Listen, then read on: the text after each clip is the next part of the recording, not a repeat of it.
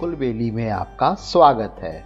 यहाँ आप सुनेंगे बाल कहानियाँ, इतिहास के रोमांचक किस्से और संस्कृति से जुड़ी कुछ मज़ेदार बातें। मैं हूँ आपका होस्ट अभिषेक। आज के एपिसोड में मैं लेकर आया हूँ पंचतंत्र की एक शिक्षाप्रद कहानी, जिसका नाम है झगड़ालू मेढक। एक कुएँ में ढेर सारे मेढक मेढकों के राजा का नाम था गंगदत्त वह बहुत झगड़ालू स्वभाव का था। आसपास दो तीन और कुएँ थे, जिनमें भी मेढक रहते थे। हर कुएँ के मेढकों का अपना राजा था। हर राजा से किसी न किसी बात पर गंगदत्त का झगड़ा होता रहता था। वह अपनी कोई भी गलत काम करने लगता और कोई बुद्धिमान मेढक उसे रोकने की कोशिश करता तो वो मौका मिलते ही अपने पाले हुए मेढकों से उनकी पिटाई करवा देता था। कुएँ के मेढक गंगदत्त के इस व्यवहार से बहुत ही गुस्से में थे।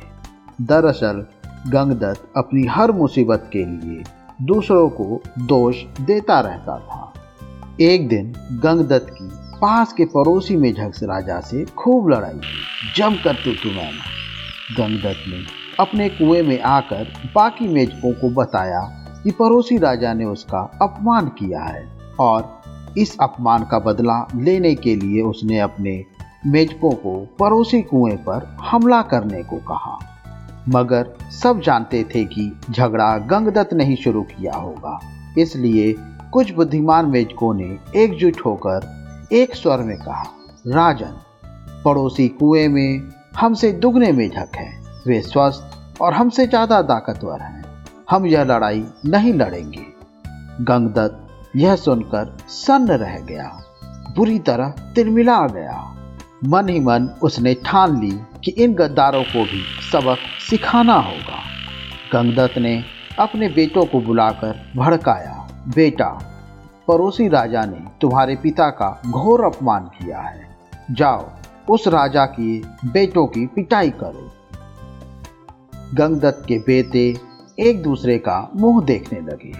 आखिर बड़े बेटे ने कहा, पिताश्री, आपने कभी हमें टर्राने की इजाज़त नहीं दी। टर्राने से ही मेजकों का बल आता है, हौसला आता है और जोश आता है। आप ही बताइए कि बिना हौसले और जोश के हम किसकी पिटाई करेंगे? अब गंगदत्त सबसे चिढ़ गया। एक दिन वह बड़बड़ाता कुएँ से बाहर निकल इधर उधर घूमने लगा। उसने एक भयंकर नाग को पास ही बने अपने बिल में घुसते देखा। यह देखकर उसकी आँखें चमकी। उसने सोचा, जब अपने दुश्मन बन जाए तो दुश्मन को दोस्त बना लेना चाहिए। यही सोचकर वह बिल के पास जाकर बोला, नागदेव, मेरा प्रणाम। नागदेव, फुफकारे। अरे मेढक मैं तुम्हारा बैरी हूँ, तुम्हें खा सकता हूँ। और तू मेरे ही बिल में आकर मुझे आवाज़ दे रहा है। गंगदत्त तर्राया, हे नाग कभी कभी शत्रुओं से ज़्यादा अपने दुख देने लगते हैं। मेरा, अपनी जाति वालों और संघों ने इतना घोर अपमान किया है कि उन्हें सबक सिखाने के लिए मुझे तुम जैसे शत्रु के पास सहायता मांगने आना पड़ा। तुम मेरी दोस्ती स्वीकार करो और मज़े करो। नाग बोला, मज़े? कैसे मज़े? गंगदत्त ने कहा, मैं तुम्हें इतने मेढक खिलाऊँगा कि तुम अजगर जैसे मोटे हो जाओगे। नाग ने शंका व्यक्त की, पानी में मैं जा नहीं सकता, कैसे पकड़ूँगा मेढक गंगदत्त ने ताली बजाई, नाग भाई, यही तो मेरी दोस्ती तुम्हारे काम आएगी। मैंने पड़ोसी राजाओं के कुएँ पर नज़र रखने के लिए अपने जासूस मेजकों से गुप्त सुरंगें खुदवा रखी हैं। हर कुएँ तक उनका रास्ता जाता है। सुरंगें जहाँ मिलती हैं, वहाँ एक कक्ष है। तुम वहाँ रहना और जिस जिस मेढक को खाने के लिए कहूँ, उन्हें खाते जाना। नाग गंगदत्त से दोस्ती के लिए तैयार हो गया, क्योंकि उसमें उसका लाभ ही लाभ था एक मूर्ख बदले की भावना में अंधा होकर अपनों को ही दुश्मन के हवाले करने को तैयार हो तो दुश्मन क्यों न इसका लाभ उठाए? नाग गंगदत्त के साथ सुरंग कक्ष में जाकर बैठ गया।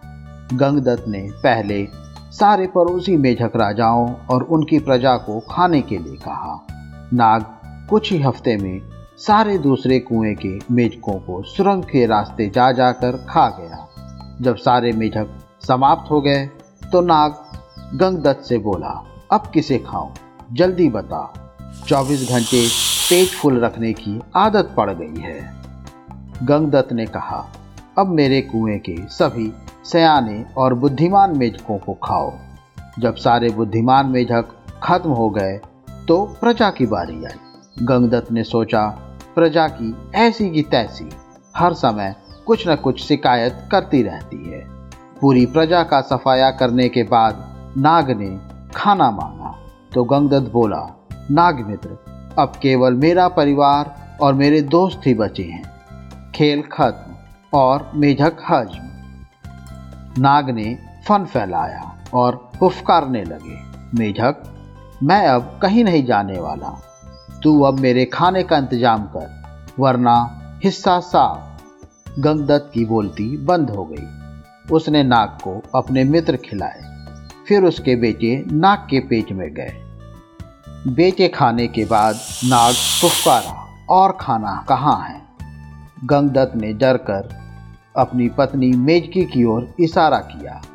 मेजकी को खाने के बाद नाग ने मुँह फाड़ा, खाना? गंगदत्त ने हाथ जोड़कर कहा, अब तो केवल मैं बचा हूँ, तुम्हारा दोस्त गंगदत्त। अब लौट जाओ। नाग बोला तुम मेरे कब से दोस्त हो गए? और मैं तुम्हें क्यों ना खाऊं? इतना कहकर नाग ने उसे झट से अपने मुँह में ले लिया और उसको खा गया। दोस्तों, इस कहानी से हम लोगों को यह शिक्षा मिलती है अपनों से बदला लेने के लिए। जो दुश्मन का साथ लेता है, उसका अंत निश्चित होता है।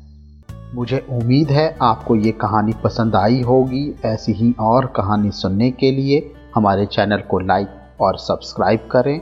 इस कहानी को ज़्यादा से ज़्यादा शेयर करें।